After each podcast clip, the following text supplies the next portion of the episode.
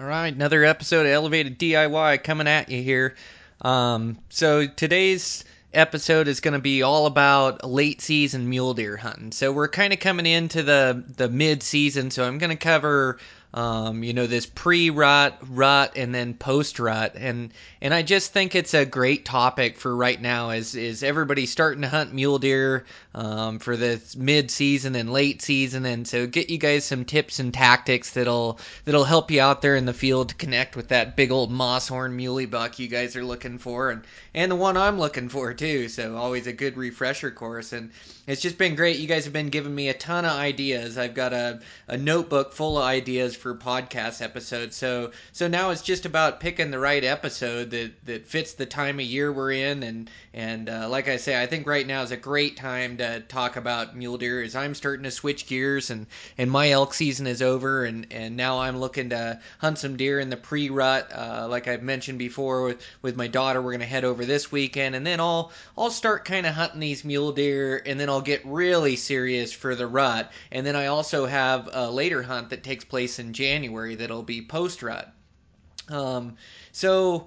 You know, hunting these mule deer, like right now, is going to be the toughest season you can you can hunt a mule deer. I mean, these things just, um, they kind of, you know, shed their, their velvet and kind of get away from their their alpine living, uh, easy living, um, staying out later habits. They just seem to tighten up their programs to where they, you know, they don't stay out as long in the morning, and they, they don't come out as early in the evening, and, and they're just kind of feeding, getting ready for that rut. And the bucks are kind of hanging by themselves this time of year, or hanging in bachelor crews, but they just tighten up their program, and, and a couple different ways you you can go, you know, whether you're you're hunting the mountains, you know, and if you're hunting the mountains, these bucks, um, they drop out of the alpine basins, and they still stay in that gnarly country, but they just drop down a thousand to two thousand feet off off their top alpine basins that they live, and they just they live in more cover and come out in in little openings, little avalanche chutes, and and little meadows, and and feed across. They Um, they're tough to spot this time of year, and, and tough to hunt, but they're not impossible. And and if you're not hunting the mountains and you're hunting um, coulee country, or you're cutting, hunting uh, desert, or you know any other landscape that these deer are, get in, and and I really like hunting this type of terrain this year. Is just um, you know you're you're able to cover more country. You know whether you're you know you're camping out of a vehicle, but you can change locations and and search out different places, and and then it's a matter you know. You're really playing getting out of the pressure, whether you're in the mountains or you're hunting desert or coulee country. So, um, you know, this time of year, these bucks tighten up their programs, but but they're still coming out and feeding, and they're still showing themselves. You know, it's just that that first hour and last hour are just so important this time of year, and, and and then the rest of your day, you know, can be spent glassing off different vantage points. But really, that's that's the time to catch these things moving, and and these bucks, they just like to find little isolated spots where they're not getting pressured, and they're they're not getting bothered, um, where they can just feed around and get ready for the rut. They're not traveling a ton of country this time of year. Um, you know, they, they'll start as we get closer to, to pre-rut or, or closer to the rut. Uh, you know, usually about November first, these bucks will start traveling and start looking for does and, and start covering country. But right now, um, you know, they're just in little spots where they don't get bothered. And so, like, if I'm if I'm hunting the mountains, I try to look for, you know, a really good vantage point, and then I'm going to be sitting on that vantage point come first light. And and mule deer differs a little bit from from elk as far as sitting on the vantage point. It, once I find the master vantage point that's going to lay out that lower detail country, you know, that's a couple thousand feet lower, those avalanche chutes and little openings and things, I'm going to sit on that master vantage, and I'm going to sit there all morning long. I'm going to look to just catch one of those those gray ghosts just crossing in one of those openings, and and what I'm trying to do is just locate them first. I want to sit on the master vantage and and look around, and and I just want to find one of these bucks one of these bucks that that's good enough or, or meets my expectations for what I want to harvest, and and uh, be able to to then hunt that buck. And so Um, in the mountains, I'll just work really hard in the dark or the the night before and get into that good vantage point, and then just glassing in the morning. I mean, uh, you know, I, I may move vantage points after I look for an hour or so, but you really want to sit behind your glass. Those gray ghosts are just tough to spot this time of year. And And then, you know, if I'm hunting the, the coulee country, which I do a lot of times, I'm going to head over with my daughter um, out out east, out here, eastern Montana. It's just a great place, great um, high numbers of deer, high populations, and, and some nice bucks out there. And so, um, you know, our our uh, uh, method of hunting them out there is, is we pretty much live out of the truck. And so the mountains are great. I say like the, the, the, there's good and bad points. The mountains, you know, you have a chance to find bigger deer. It always seems like to me, just because it's the vastness of the country and, and the toughness of it. And so you've got this chance to find that giant, huge horn buck you want to see, but you really have to commit to the spot. And so if you're going into a spot or hiking in with your backpack, living out of your backpack, that's pretty much the spot you're going to hunt for the next couple, two, three days or the whole weekend. You're going to commit to that spot. And so you don't seem to see the numbers, but you have a chance to see those bigger deer. And, and, uh, Um, and, and two, it's just getting in the right spot. It's not that you can't see huge numbers in and through there, but usually this time of year you pick a spot and, and, uh, you may go a, a time sitting on the vantage where you where you don't see a buck, and, and and then you know when I'm hunting that coulee country, advantages are you know bigger bucks are tougher to find, but you can relocate, and, and I like to use like a mo- mobile truck camp, and so what I'll do is I'll I'll live out of my truck with a cooler, and then I'll um, a lot of times if it's dry I'll just sleep in the in the back in the bed of my truck and wrap myself up in canvas, sleeping bag, sleep there, and then all my stuff's in the truck, so in the morning I don't got to come back to a base camp. I can just drive, and if I end up one hundred miles from where I started, it's fine. You know, I, I don't got to come back to a base camp. You know, that or I'll, if it's going to rain or something like that, I'll I'll set up a pup tent and, and sleep in a pup tent and then throw my stuff in in the morning. Um, but but what it allows you to do, it just allows you to cover more country, use your vehicle as a tool to get you to different locations to where then, you know, you can hunt, you know, a, a hike-in spot in the morning, and then, you know, you can go to a totally different spot that, that afternoon or evening and hike into a different spot to where the mountains, you're you're pretty well stuck where you picked, which could be good if you're into the bucks, but... Um, so, so in this, in this coulee country, you know, I like to be mobile. I like to hunt from my truck, and then, and then I just pretty much day hunt, and I, you know, I start a couple hours before daybreak hiking into a spot to get to the vantage points I want. And what I do is I, before I leave, I do a lot of map study.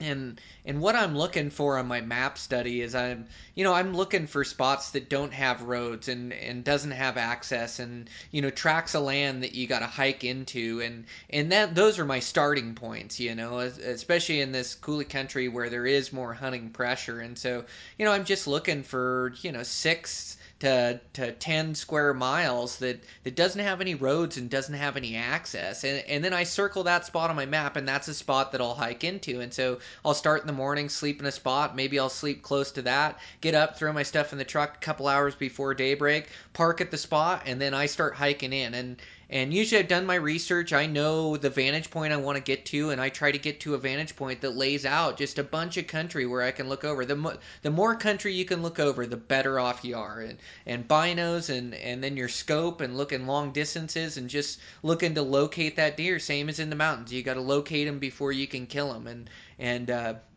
so I like hiking to these, these vast tracts of land, hiking in there, get in there, and then I hunt those tracts of land, and then I assess how good the hunting was. You know, what did I what did I see in there? And and usually I can get a pretty good idea. If I hunt a place in the morning and I was at the right spots at the right times, I know that there's just does in here and maybe a couple smaller bucks, or I'll I'll see a couple decent bucks, and, and then I'll say, you know, gosh, I, this might be a good place to look tonight. And then and this time of year, you know, the bucks. Um, they can be solo, but they can also be in bachelor crews. So, you know, if you find one, you you may find more in there.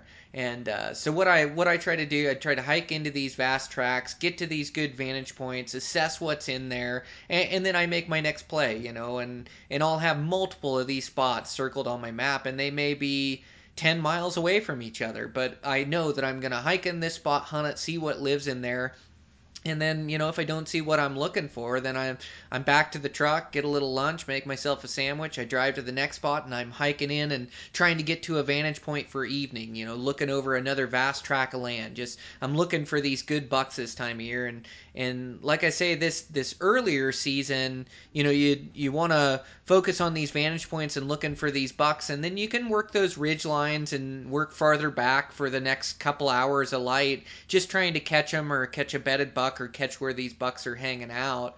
Um, like I say, as you get more into this pre-rut, you're going to catch more bucks moving to where you can sit on this vantage point, you know, for a few hours or even even uh, uh, half a day up and through there and, and catch bucks moving through, and especially during the rut. I mean, these things are going to really start cruising country in the rut. Um, bucks seem to travel, you know, they travel ridge lines and, and things like that. But I, I noticed, like, in the coulee country, there there's, you know, the side hills, there's big drainages in the bottom, and those drainages in the bottom are kind of creek bottoms, and they run flat, but they cover just a ton of country where if you were traveling up above and the coulees are in the side hills, it'd take you a lot longer. What I find is these bucks drop down at night, and then they start looking for does and in all these bottoms in here, and they can cruise. I mean, I've seen bucks five, six miles in a night, see them in one spot, see them six miles away the next morning. They just travel these drainages, and so they come down at night and really travel those things. And so you want to use your vantage points to be able to look over these these big drainages where these bucks are chasing this time of year. And, and uh, you know, the closer we get to the rut, November first, the rut kind of kicks off. By November sixth or seventh, of course, these are all Montana dates up north, and, and everybody's going to be different across the country. And as we get, you know, uh, southern southern uh, United States, you know, the bucks are going to late, uh, rut later. But here in Montana, I try to use, you know, November first is really the start of the pre-rut when these things start cruising. And then about November sixth or seventh, the rut's on, and it and it goes, you know, all the way till the end of November, November thirtieth. And I like to think of the peak as right around, oh, November fifteenth to November twentieth, right in there.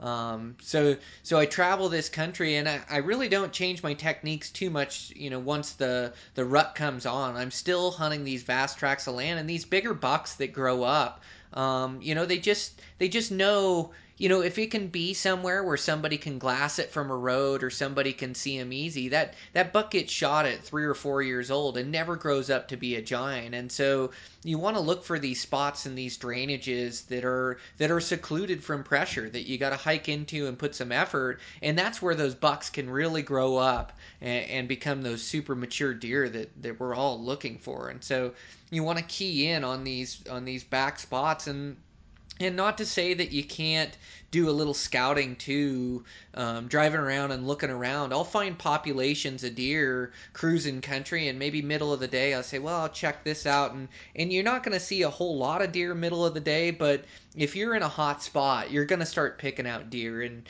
And uh, so it's not a bad idea if it's not a not an area you're familiar with. You know, I I love hiking in, and that's the prime way I'm going to hunt this, is I'm going to hike into different locations. But if you're having trouble finding deer, you know, take a morning and, and cruise roads and glassed off roads and, and glass for spots, and you're not looking for your giant shooter buck. Like I say, any spot that you can see, buck's been shot out of. But what it will tell you is where populations are living. So if you start to see really good high numbers of does and smaller bucks and things of that nature, you know that's a good area, and that's an area where now you want to look back at your map and you want to find, you know, uh, so where can I hike in? Where's a Where's a spot or a track of land around all these deer numbers I'm seeing where I can hike in and maybe find, you know, another buck in there and, and, uh, be able to get on them. And so, you know, it's not a bad thing to take a morning or an evening if you're not familiar with it, or if you're having trouble getting on game, and just use it as a scouting morning and just say, well, I'm going to cruise around in glass, and I'm I'm not expecting to shoot one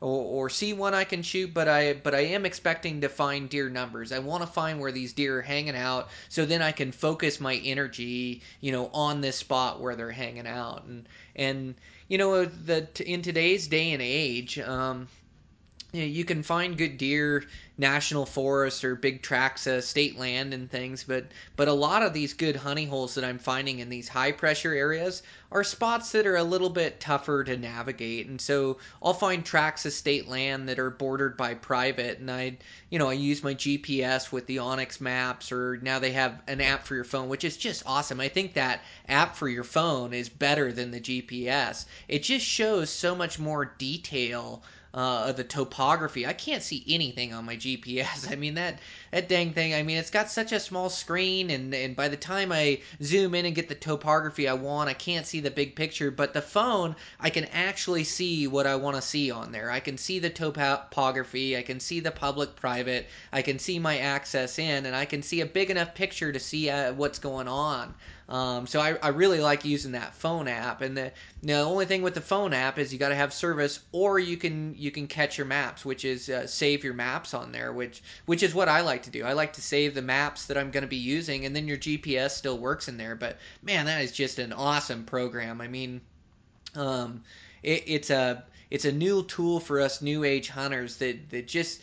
Uh, makes it so much easier to navigate into these tracks. But but a lot of times when I'm hunting these high pressure spots is is I'm I'm not looking in the national forest where there's there's roads cutting and cruising around everywhere. You know, I'm I'm looking for eight sections of state land somewhere, or maybe it's one section of state land that kisses the road that then opens up to ten or fifteen or or twenty sections of state land, and maybe there's no road in there and you got to hike in. But those are the money spots for me, especially when I'm when I'm hunting coulee country, and when I'm hunting high desert, and when I'm when I'm hunting some of this different terrain that I hunt a lot in the late season. And so um, when you're looking on your map, I mean, look for these little islands of public land that sit a, uh, or islands of public land that sit amongst private in there, and, and look for small access points. And these are just awesome points to to hike into and look around, and and, and there's a lot of good bucks that are hanging in those spots. And so that's kind of one of my secrets for hunting high pressure country is I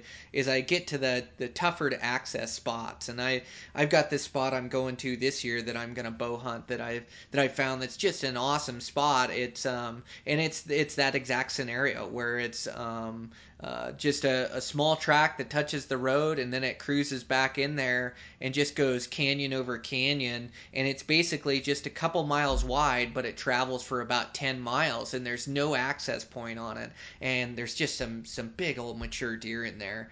Um so, you know, and even this spot, you know, I don't know if I can quite day hunt it just because it is so far to get in there.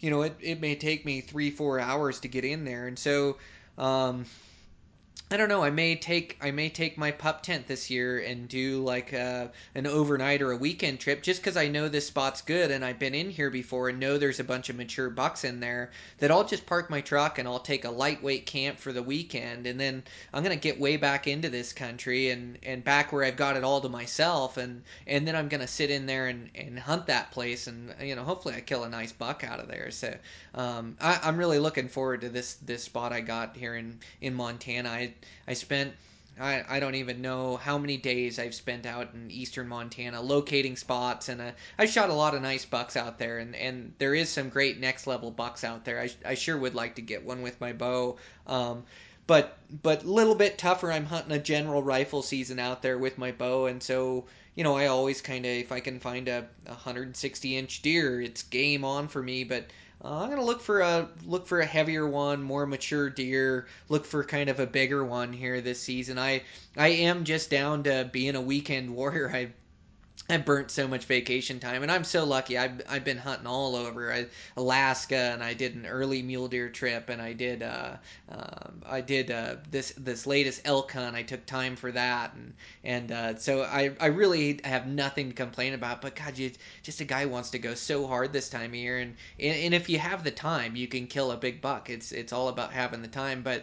I, I'm down to, you know, now work responsibilities and making up for lost time, and I've taken about all the time I can take. I've got to get some work done, so I'm gonna be weekend warrioring it out here, and it's uh, uh we'll, it'll just be bonsai trips where hopefully I can take off some Fridays and make some three day weekends. But if not, you know, it'll be Friday after work driving five, six hours in the dark and get over there and then and then hunt for the weekend really hard and then come back Sunday night after the sun goes down and five hours home and get some sleep and back to work and, and do it all again the next week. And I've got about three or four weekends during the rut and this pre-rut where I'm going to do this. And I, uh, I'm just going to go for it and see if I can't, can't kill a nice one. So um, I, I love that this style of hunting this year for these rut and bucks. It's so much fun. I I love seeing these these good bucks. Um, you know, it's a, it's a time to kill a good buck. I like the hunting the early season in their alpine environment, and, I, and there I like hunting, you know, big, huge mountains and, and vast backcountry. And then this time of year, you know, I'll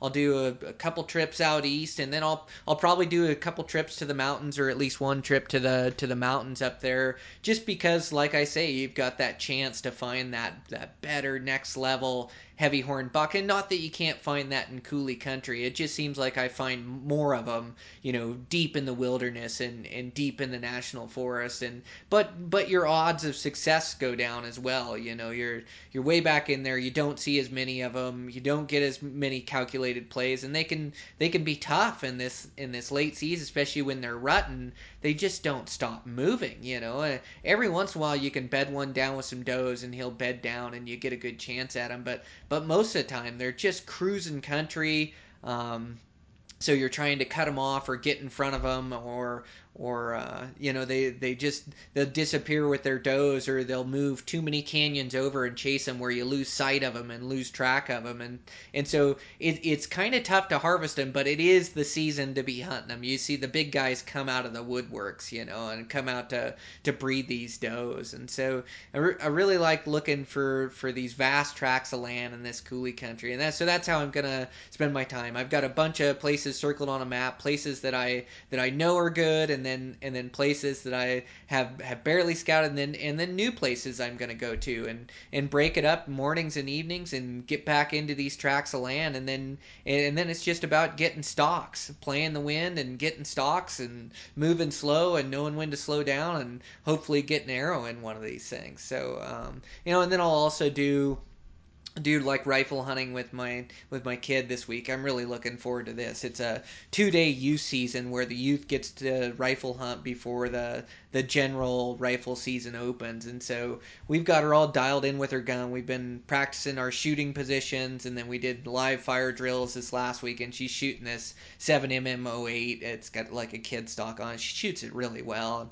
And, you know, you just kind of forget hunting hunting with kids. They don't have that, that killer instinct yet. And even though you train with them and work with them, you know, they don't know how to get their rest, acquire their target, squeeze off a shot, you know, all this stuff. It isn't second nature to them. It's all got to be taught to them. And so we do um, live fire drills, and then all this week we do practice where we I say, okay, sitting position, and she gets in her sitting position with her tripod, acquires my archery deer target out there, and then just squeezes on the trigger and dry fires a shot at it. And then I say, okay, lay down position, throw down the pack and get down. And so we practice all these positions so she's familiar with them and knows them. But she's a good shot with this seven millimeter oh eight, and so this is going to be fun because this will be kind of an adventure hunt. And we hunted pretty hard last season, and she did get a deer. She shot a white-tailed deer here in our home valley, but we didn't ever travel and, and sleep under the stars and, and uh, uh, you know, be halfway across the state or the country or whatever the case. But it'll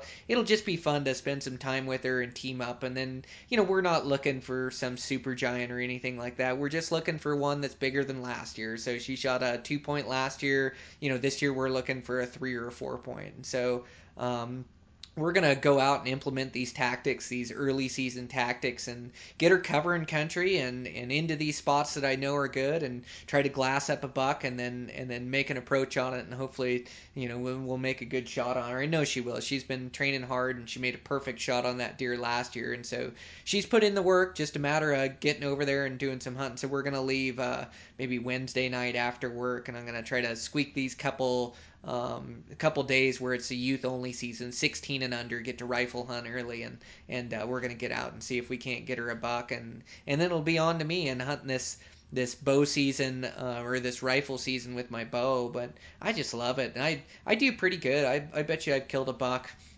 maybe eight or nine years out of the past ten years with my bow um, during this rifle season, and so you know I I. Uh, Uh, I, I just get on my orange and, and I play coolies and keep myself hidden and make good plays, and then it, eventually it just seems to work out for me. And so I do that, and then I've got a hunt coming up in January down in New Mexico. And last time I hunted New Mexico was, gosh, it's it's been two thousand nine, two thousand ten, somewhere in there I hunted it.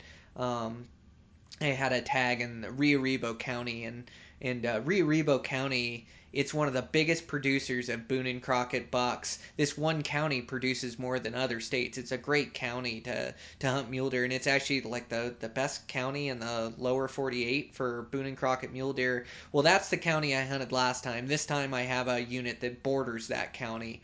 Um, so I've never hunted, you know, the first time I hunted it, two thousand nine, two thousand ten, I went down there and, and, uh, epic snow, and there was mule deer that were migrating out of Colorado, and it's a little bit different. You go to the the furthest southern reaches of the United States, the the mule deer act just a little bit different. They have the same tendencies in that, but they tend to come down to these big flats at night and these big drainages and and feed away, and and then go back up into the cover during the day. And I was able to find some pretty good bucks, and I um I ended up shooting a really nice buck down there. He was really tall, really big back forks, and I I killed him like on day nine. I had been hunting and living out of my wall tent. Um, gosh, it had got ten below zero there. It was just uh, gnarly uh, uh, wintertime hunting down there, and I'd, I'd seen some really good bucks. In fact, the bucks I shot, I think I passed on the first day because I had seen a two hundred inch buck along with this buck, and I gave a try for the two hundred instead of this buck. And then I found this buck. I must have found him six, eight miles away, but it's the same exact deer, and, and found him in day nine. He looked a little better than, than day one, and he was. He was a super nice, heavy-horned, older, mature deer. I think he scored close to uh, one seventy-five or somewhere right in there, but really nice backs and twenty-seven wide and what you're looking for, and, and able to make a good stalk on him just in knee-deep snow or thigh-deep snow down there. Caught him by himself, and, and as these deer start to get done, uh, you know, post rut, and that's that's kind of what I'll be hunting them in January. They they tend to go to winter range habits, and and winter range habits aren't too much different um, than rut. Other other than they're not really hanging with the does as much. You still see some bucks hanging with the does and looking for a secondary breeding cycle, but they tend to go off by themselves, and and then they just want to find a an you know an isolated drainage or a drainage away from pressure or away from anything, and they just want to feed, and they they feed out later uh, in the mornings, and they feed out earlier in the afternoons, and they're hungry. They got all their fat burned off from chasing all these does, and so it's a great time of year to hunt them. The cold keeps them out more, and, and so you're able to spot more deer um, out and about, and, and get chances at them and stalks at them. So it's a it's a really fun time of year. So I'm looking forward to this New Mexico hunt. It, it'll take place uh, January first. It'll be brand new to me. It it kind of looks like there's a lot of roads in this unit I'm hunting and not much backcountry, which worries me a little bit, but Um, I've just been doing my map study and just trying to find the, the places to get away from the pressure and good vantage points and big drainages where I think these things will be moving, and and try to attack it that way. And I, I'm sure I'll be able to locate some deer. And in this unit that I drew, it was actually my third choice. Um, but I hadn't had a tag in New Mexico in so long, and I, you know, I'm happy to get it. Um, so it, it actually borders the unit where I killed this other buck, which um, the the unit the tag that I did kill that buck out of, um, the percent or um, the the successful percent rate in that unit is hovers around like six or seven percent for bow hunters. Well, this bordering unit I got the tag in, um, success rate is like twenty-one percent. So bow hunters are more successful in this unit that I'm hunting. So I think there'll be some good numbers down in there. And like I say, just work hard at my map study. And I, I think that's an important piece to the puzzle, is wherever you're going hunting, you know, just study up on it. And it doesn't have to be prior to season. I mean, it can be the day before you leave. You spend three or four hours and, and, and lay out your maps and just really look for the The, the vast tracts of land that are away from pressure, where you know you can hike in, and, and then look for those vantage points. Like I'm saying, look for high points that are going to show you a lot of country, and then just put forth the effort. You get there and and, and sleep, and make sure you're up before light, and, and uh, you get to that vantage point and watch the sun come up on that vantage point, and just glass around vast tracts of land out there. And, and that's how you're going to find those deer, and that's how you're going to find those bigger bucks during this mid to late season, is using those those vantage points, using your glass, letting your glass do the walking for you. And, and if you don't see what you're looking for, don't get discouraged. You just go to your next choice. Go to your next spot that's circled, you know. And if, if you if you strike out a couple, two, three times, well, then maybe it's time for one of those scouting days where you need to find the deer numbers and hunt in. And, and, and just like I was saying earlier, I use that a lot where I find good deer numbers and glass deer, and you don't have to see a bunch of giant bucks or anything, but even if I can just see uh, a bunch of does and maybe a couple smaller bucks, it just gives me the idea that that's where the deer populations are hanging, and and then I look for places to hike around there and look for the vast tracts of land around those populations, and and that's how I do as good as I do um in the late season, is looking for that. And then I'll I'll hunt with my family as well a little bit. I always team up with my dad. Uh, we've got a good record of killing bucks. He killed a nice four-point last year, and we were able to get my cousin a nice four-point last year. He came out from Washington. He won't be out this year, um, but I think he'll come out next. But, uh, yeah, I'll hunt with my dad with a rifle a little bit, and then I've got another one of my uncles that lives out here, and, and so he'll be in camp. And so we'll go out and we'll try to get those guys a buck as well. Um, hunt hard, get them in those vast tracts, and, and see if we can't find a good deer for them to shoot as well. So I, I'm looking forward to it. This is just a really fun time of the year to hunt mule deer and, and focus on mule deer. And then, you know, there's just nothing like the rut, watching a, a big old buck uh, uh, chasing a doe and rutting a doe and, and fending off other bucks. And uh, it's just an exciting time of year to chase them. So, so I'm just super jacked. Get out there with the bow. I, um, you know, I... I kind of I went on this elk hunt, and then I was in Alaska, and, and during those times, you know, and I I like to shoot my bow every single day, but I didn't get as many shots in as I needed to, and so yeah, I'm just kind of back at it here where I'm trying to shoot, you know, every evening now, trying to get my arrows in, make sure I'm dialed in, and and uh, make sure I'm ready for my opportunity to to go chase these deer around. But but yeah, if I can. If I could find a just a really nice, heavy, older deer, I'd be psyched. Um, so, so yeah, I mean, we're just days away. Kind of get set here and do a little hunting with the with the kid, and then my wife's got an antelope tag, so we'll, we're gonna get out for her here a little bit. We made a hunt this weekend after some antelope, so try to get her a buck down and kind of spend some family time and kind of regroup here and, and just get ready for the muley rut. Um, so. You know, I I think um, when when you're out there, I think um, a, a big thing is is just to keep your keep your mind right and keep going hard. And, and like I say, if it doesn't work out on your first first spot or, or your backup choice or your or your next choice even, just keep out there and keep on those vantage points. And, and especially as we're in this early season, is you've got to you know you've got to find an isolated pocket where these bachelor groups of bucks are hanging out, or where this solo buck is hanging out. And then with a tight program, I mean, you could sit on the perfect vantage vantage point and just not be there at the right time, and you're never going to see him. And so uh you, you know you got to keep your confidence up and just know that you're making the right plays. And and uh I, I never you know I used to get caught up in this second guess myself a lot, where I'd you know, every morning you're faced with a decision of where you're going to hunt. Do I go back to this spot? Do I go to this new spot? Do I go to this vantage point? Do I drive down this spot? And and you kind of, you can get caught up in a second guess where you're not engaged in your hunt, where you start hiking to a vantage point and then you start going, oh, this isn't the spot. I haven't seen anything yet. And, and I, I should have gone to this other spot. I need to get out of here. I need to go to this other spot and hunt this spot. And, and you're just not engaged in your hunt. And that's when you're walking along and you blow up a giant buck out of there and he takes off, and you think, God, I should have been paying attention. So you really got to engage in whatever decision you make, right or wrong. Keep with it and see what lives in there. Give it all you got, and, and keep your your confidence up, and, and keep your faith in the spot you're hunting. And so when I choose a spot to hunt and I and I go in there, that's the spot I'm going to hunt. I don't have another choice. I'm not coming out. I'm not going to a different spot. I'm going to see what lives there. And even if I don't see anything, Um, at least I know I hunted it effectively, and I can cross it off the map and say there's, well, there's no big bucks in here, the does aren't in here. Okay, they're not in this spot. Time to go to my next spot. But I think it's important because I think, um, you know, hunting just messes with our psyche so much, and you want to make the right decision. You got a limited amount of days, and when you you, you know, when you're not seeing deer, or you're not in the right spot, you're thinking, gosh, I should have gone to this spot, or I should have gone to that spot, and you end up not glassing as hard, not walking as far, not giving it all you got. So so make sure you're engaged in your hunt when you're getting out there. I mean, get out there, believe in your spot, make that vantage point, look all around, do your hour, two hours from that vantage point. If you don't see what you're looking for, have another vantage point picked out where you're going to do a mid-morning look, maybe catch a rut and buck moving through, and, and just keep keep moving, keep the fade, just really look what's into that spot and, and be engaged in your hunt, because um, you, you never know. It only takes one mature buck to, to make your hunt, and so give it all you have in there. And a lot of times these deer are so tough to glass. I mean, it's amazing.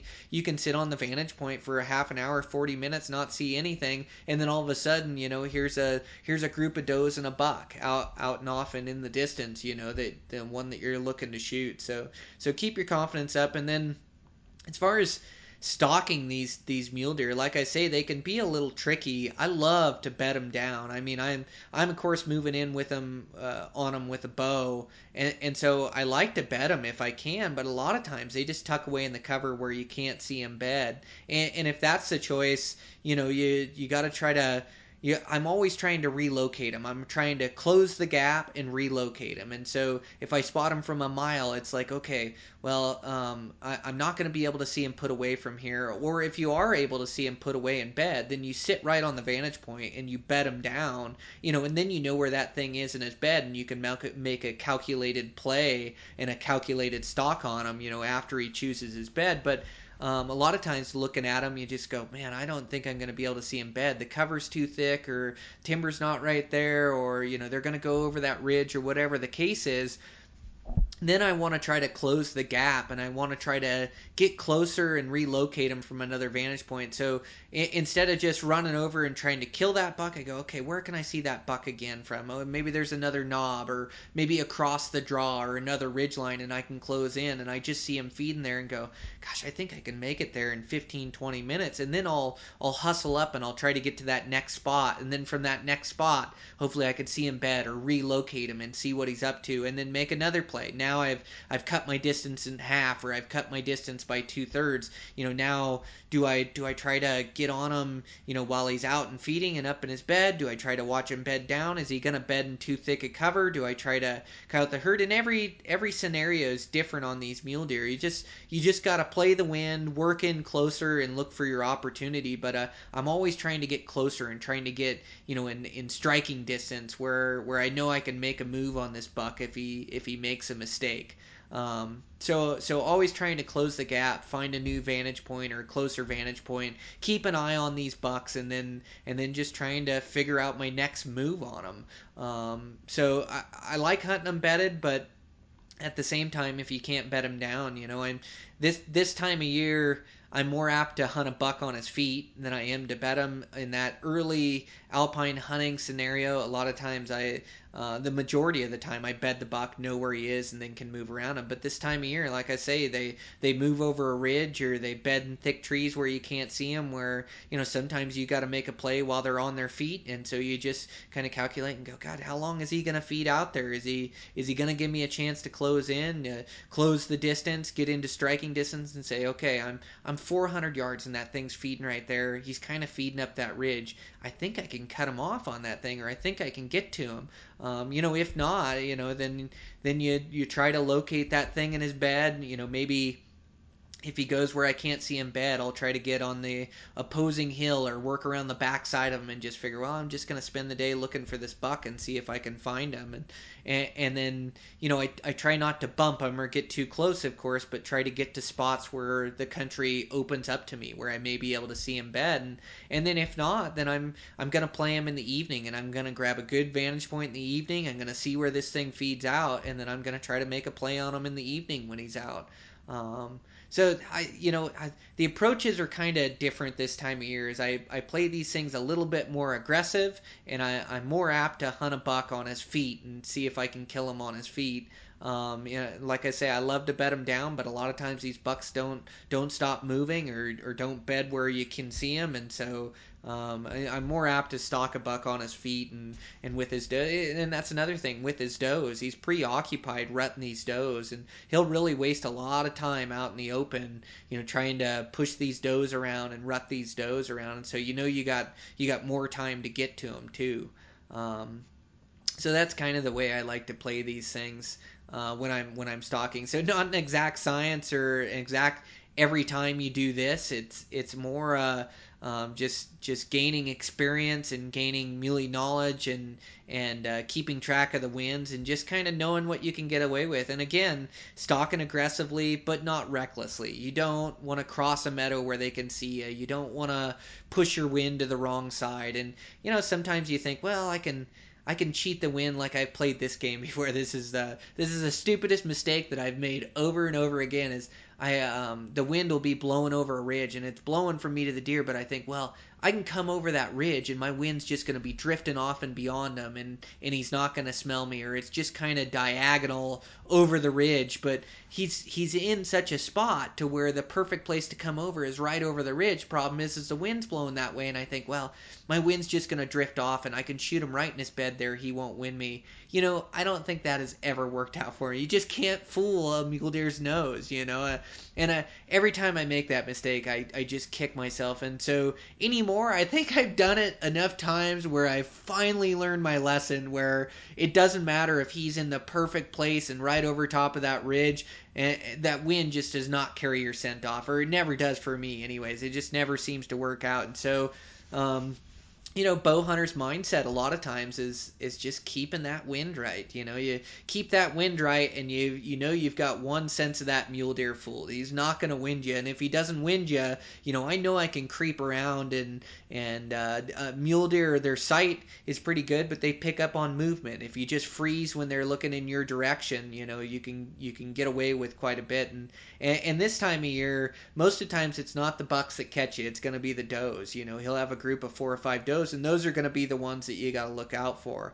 And so um you know, the best way to spot and stalk these things is to use the terrain. I love using ridge lines where it's like I know I'm going to be hidden all the way till I cross that ridge line, and then I'll be able to see those deer. And in in ridgeline skills are so important for bow hunting. Being able to come over the top of a ridge and not come over too far and, and bust that animal, seeing him before he sees you. And and so I'll come to that ridge line, and then and then I really just slow down, and I take a step, and I glass with my binos, and take another step, and every step I'm exposing more over top of this ridge line. And I, I know I have to see him first, so I'm not going to barrel over a ridge line and expose myself. And, and the minute you think he's not there, he's laying right there, and you walk over the top and he sees you. And so it's so important to slow down on your ridge line assault. So you make it to that ridge line, and then, like I say, just take a step, glass, take a step, glass, and just really be slow and precise. It's a big part of bow hunting is just knowing when to slow down. And it, you know, if you're five hundred yards out, you don't need to be moving slow, you know, unless of course, you know, he's got a visual on you or something like that. But, but most of the time you're covering country quick to try to get to him before he puts away, or to cut him off, or, or to beat this ridgeline. But you got to know when to slow down. You got to know when to, when to slow down to just to creep. And once you start getting close to the edge of that ridgeline, you start worrying about your sound, because you know he's fifty yards over the top. Now all of a sudden it's step, step, step. You know, you, you really slow down, and then as as you get close to the ridge, it's step, glass, glass, step, glass, glass. And just be looking to your left and looking to your right, and you just gotta see that thing first. If he sees you first, or the doe see you first, you know, your chances of killing them go way down. So Um, you know, work on your ridgeline assaults when you're coming over the top. Use the terrain to sneak in on these things. Don't don't sneak in reckless. Don't sneak in where they can see you.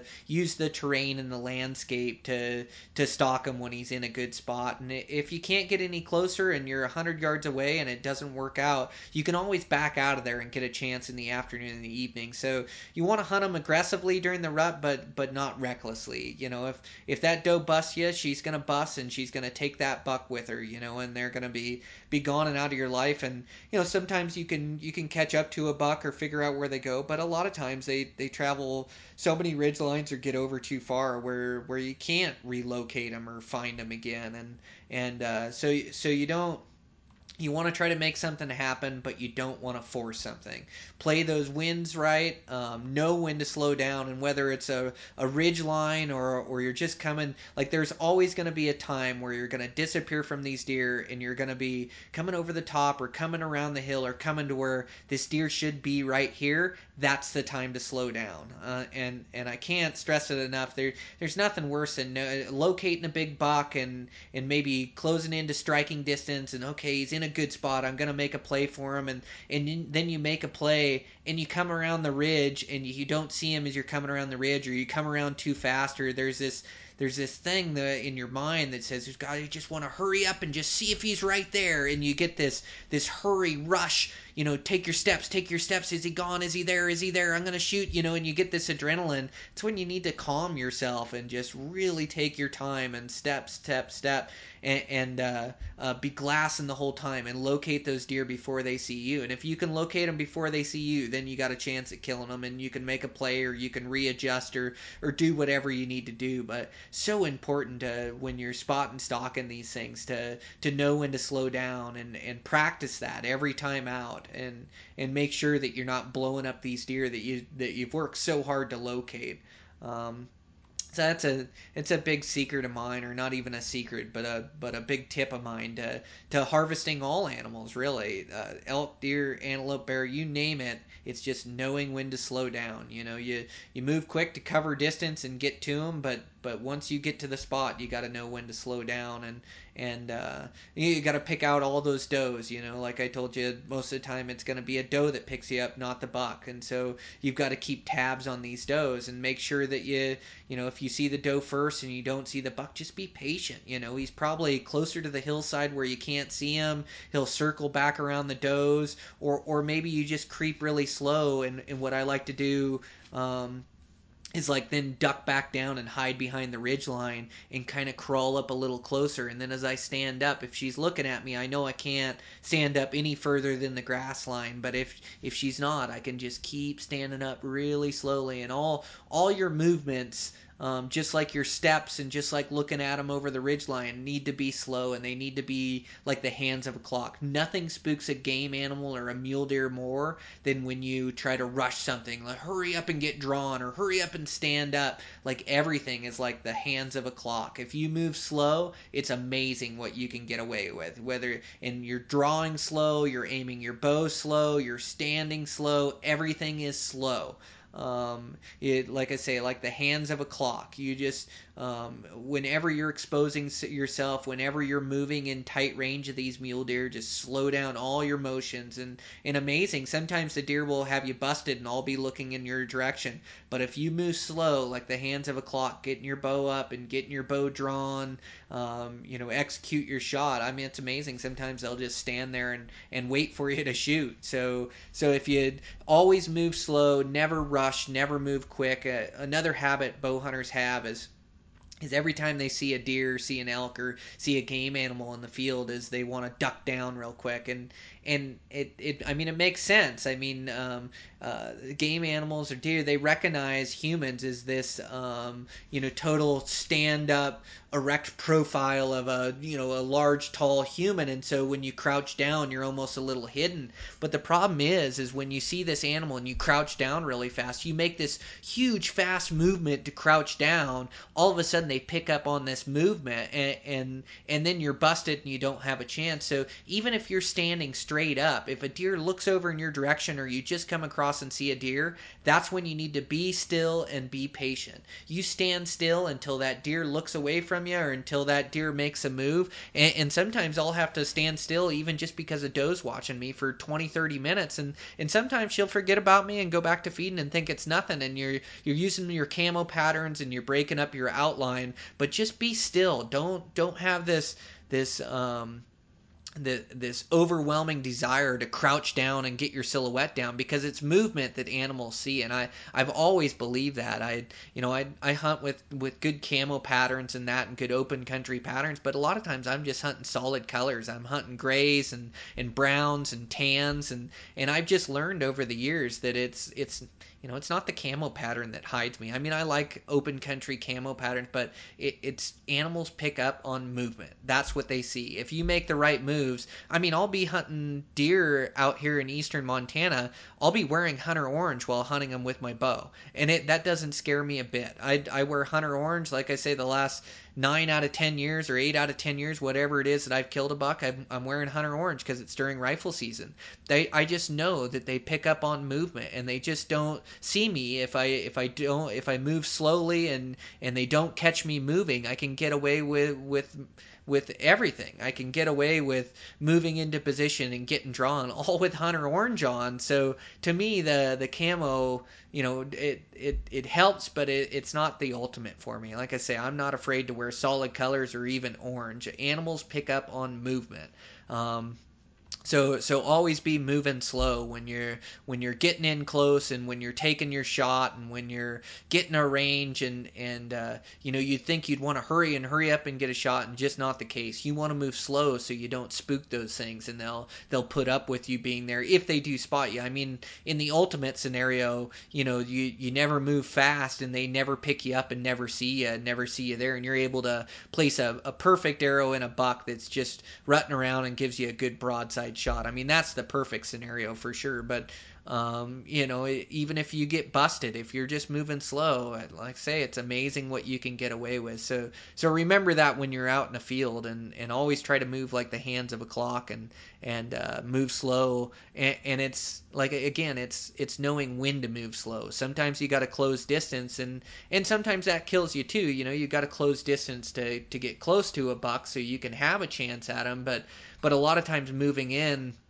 you know, there's a deer you didn't see or a doe you didn't see that spooks over into that deer. And so um, I try to move quick where I can. And then, you know, sometimes there'll be five ridgelines until I get to that deer. Well, every ridgeline I come up and over before I get to that deer, all of a sudden before I expose myself over that ridgeline, I'm slowing down. So anytime I'm seeing new country or seeing a, a new spot in country, I'm really slowing down, and I'm looking around, and I'm making sure there's not another deer there that's going to blow up the scenario. And then once I've scanned everything and I know there's nothing in that bottom and to the next ridge, now I'm going to hustle to the next ridge over. And then as soon as I get to the top of that one, I'm going to slow down and look and, and make sure that I don't spook a deer in front of me. But it, it's just this this game in bow hunting of knowing when to slow down. And if you know when to slow down, and it's not going to be perfect every time, you know, you're going to you're going to spook a deer, you're going to make, you know, you're going to go too fast over a ridgeline, but just learn from it, and, and just just try to teach yourself when the right time to slow down on deer is, and and you'll start to get in sync with the woods and in sync with hunting mule deer,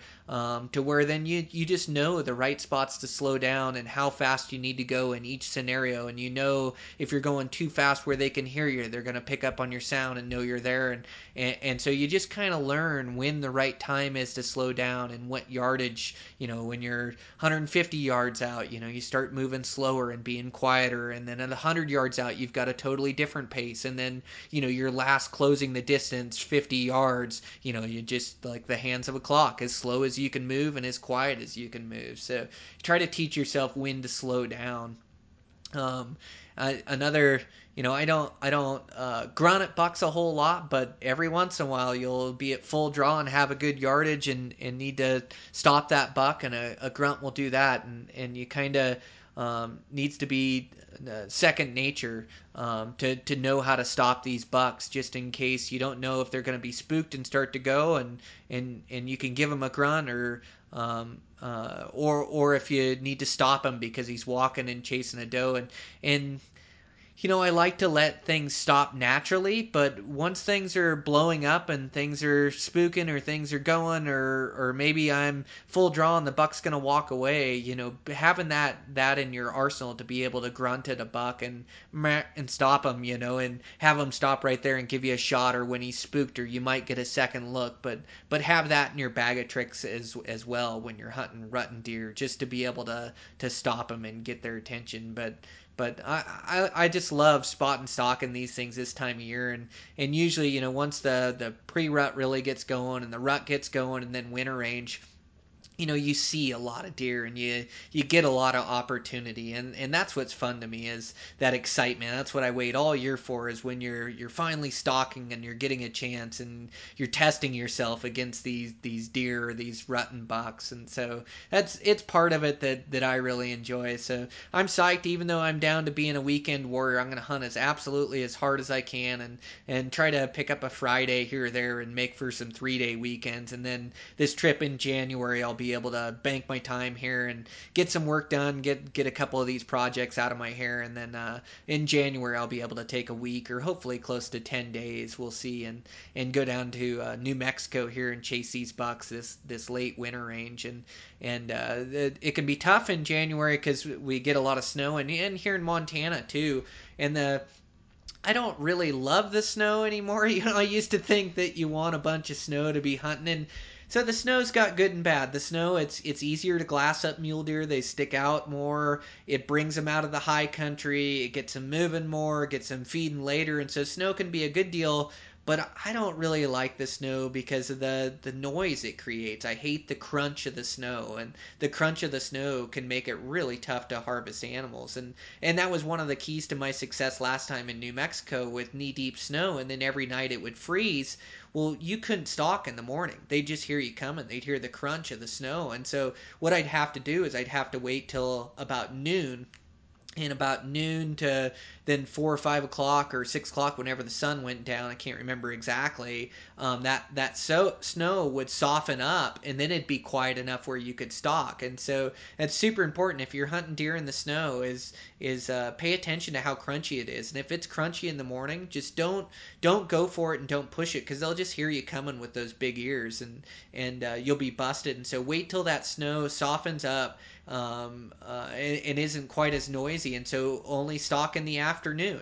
So there may be some adjustments you have to make in your stalking with the with the conditions. And so uh if the snow is crunchy, I, I'll wait till midday to stalk, and and also midday is really good to stalk mule deer too, because um that's usually when the directional winds come up. Most of the places I hunt, the winds are strongest in the afternoon to the evening, and, and that wind It is really your best friend. I mean, it's not easy to shoot in the wind all the time, but wind noise with those mule deer, their big ears, that that wind whips by their ears and they just can't hear you. And, and like we were talking about their scent and knowing your wind's always right and taking that sense away, if you've got a good wind, you know that your sound's covered and you don't got to worry about them hearing you in those last few yards, or at least you got a better chance. So now all of a sudden you you've got your scent right, and that's one sense, and you've got the hearing beat, that's another sense. All of a sudden, sudden they're two senses down, and and this chess game is getting easier and easier easier because you've got two of those those elements where they can catch you or where they can bust you, and and you pretty much knock those off. And now, you know, the only thing you got to worry about is them seeing you, you know. And if, if that's all you got to worry about on a mule deer, well, you know, you got pretty good odds of killing that thing. So Uh, be paying attention, and, and you may have to adjust your, your stalking to what the conditions are, and and uh, uh the afternoons are always better with winds, whether there's snow or no snow. The the wind just messes with their ears and messes with their, their hearing to where they don't catch you coming in. So a lot of times, if you find a good buck, that's your highest percentage, is to hunt them in the um, in the afternoon or evening. Afternoon, best case if you got him in his bed, but if not, then you play him in the evening where he comes out to feed, and you use those winds to your advantage to take that that sense out of it so he doesn't catch you. And and there's there's two schools of thought, you know. I, I always like a bedded mule deer, and I've already gone over this, but I like a bedded mule deer because he's in that same spot, and I can really take my time to get to that spot and that location where I know he's at. The other end of it is a feeding mule deer is, is occupied with feeding, and you can keep tabs on this deer, and you can see if his head's up and alert or if he's down and feeding. And if he's down and feeding, you know, you can kind of move and keep tabs on him that way. And and so, you know, a, a deer up and feeding is really a pretty good deer to stalk. You just got to pay attention to where the does are, you know, and, and then use the terrain to get in close. But um, anyways, I'm just I'm just super jacked. Montana, New Mexico. And I think I'm planning on a hunt. I have, um, I've harvested a mule deer out of a bunch of western states, and I, I'm really proud of it that I've been able to harvest them in all these different states. And the, the one state that I have not harvested a mule deer out of, and I haven't even hunted, is Idaho. And Idaho it, it borders my state of Montana, but I've I've never been able to really locate a spot that that's a good backcountry early spot or or late season. I I think I. You know, I've I've been picking up leads and paying attention to Idaho and doing my map research and my studying, and I, I think I've finally got a spot I want to pull the trigger on next year in Idaho. And, and Idaho has a great bow season that's going to go uh, November first to November thirtieth, I believe. So it's right in the heart of the rut. So I'm gonna I'm gonna throw all my chips in and see if I can't harvest an Idaho muley. So I think I'll make that hunt next year, not this year. Um, but I'm going to plan on it and get over there. And it's a bow-only season, which is really nice, to where I'm not competing against the rifle hunters. And maybe I can look for a little bigger deer because the, the pressure will be off a little bit. So I'm super excited to hunt that. But there's a lot of great opportunities for, for late-season mule deer for the bow hunter. There's a lot of great tags in Nevada that are draw tags. Um, there's tags in the late season in Arizona that are over-the-counter. Um, you know, there's good draw tags in New Mexico for the late season. Idaho, you know, they've got that over the counter. Montana, you know, it's a draw hunt, but fairly easy draw where you can hunt the rut. Um, Utah, I mean, you can hunt that Wasatch Front that just has some giant bucks. I mean, and not only the Wasatch Front, there's a couple different units that, that are bow only. And the cool one about Utah is they've got a tag there for the Wasatch um, that I've drawn that I killed a, one of my best bucks out of. But you can hunt it early season. It opens, uh, gosh, is it? I think it's August fifteenth it opens. And so you can hunt this early season mule deer. If you don't kill your deer, then you come back in, in November and you hunt them during the rut um, on the front right there. So, so that's a really good option too for a tag, because it's a tag that you can hunt early and hunt late. And those are the two best seasons to hunt mule deer. You know, and, and there's a little bit of pressure around there, but it's that same deal of uh, getting away from the pressure, and there's good deer numbers in there and giant bucks. So so the, Utah is another good option for, for guys to hunt. There's there's tags in North Dakota, in the Badlands there, guys get good hunting. So there's a lot of opportunity for late season deer hunt, and it, it it's such a great opportunity for us bow hunters to get out and, and uh, that excitement of the rut. And just like hunting, you know, there's nothing like hunting elk during the rut, and it's the same thing with mule deer. There's nothing like hunting mule deer during the rut. It's just so exciting and so thrilling, and, and you never know when you're going to see that giant buck and get a chance at him. So, um, anyways, guys, I, I hope you guys uh, uh, get out for one of these late season hunts, and, and hope you're able to get a good arrow and a buck, and, and picked up a few tips today that'll help you out and, and uh, on stalking those things and locating them, and, and kind of your game plan, whether you're hunting Um, the mountains or you're hunting coulee country. So uh, so that's it for this this episode. I'm gonna take off hunting here Wednesday. I probably try to get another podcast out. I um, you know I definitely want to continue to get one a week, even though it's it's hunting season. I, I'm gonna work hard to get one out a week, and and then eventually I'd like to do two a week, or um, you know there may be a, a week where I can do a couple of them. And so uh, I'm just gonna keep working hard to to keep getting you guys good information, and and you guys have given me a bunch of really good ideas that I've got all written down. And so now it's about choosing the right ideas for the for the right time of year to get you guys good information. So uh, get out there and, and uh, get your big buck stuck, and, and uh, if you do, tag me in a, a post so I can see a picture of it. So uh, good hunting out there to you guys. We'll talk to you soon.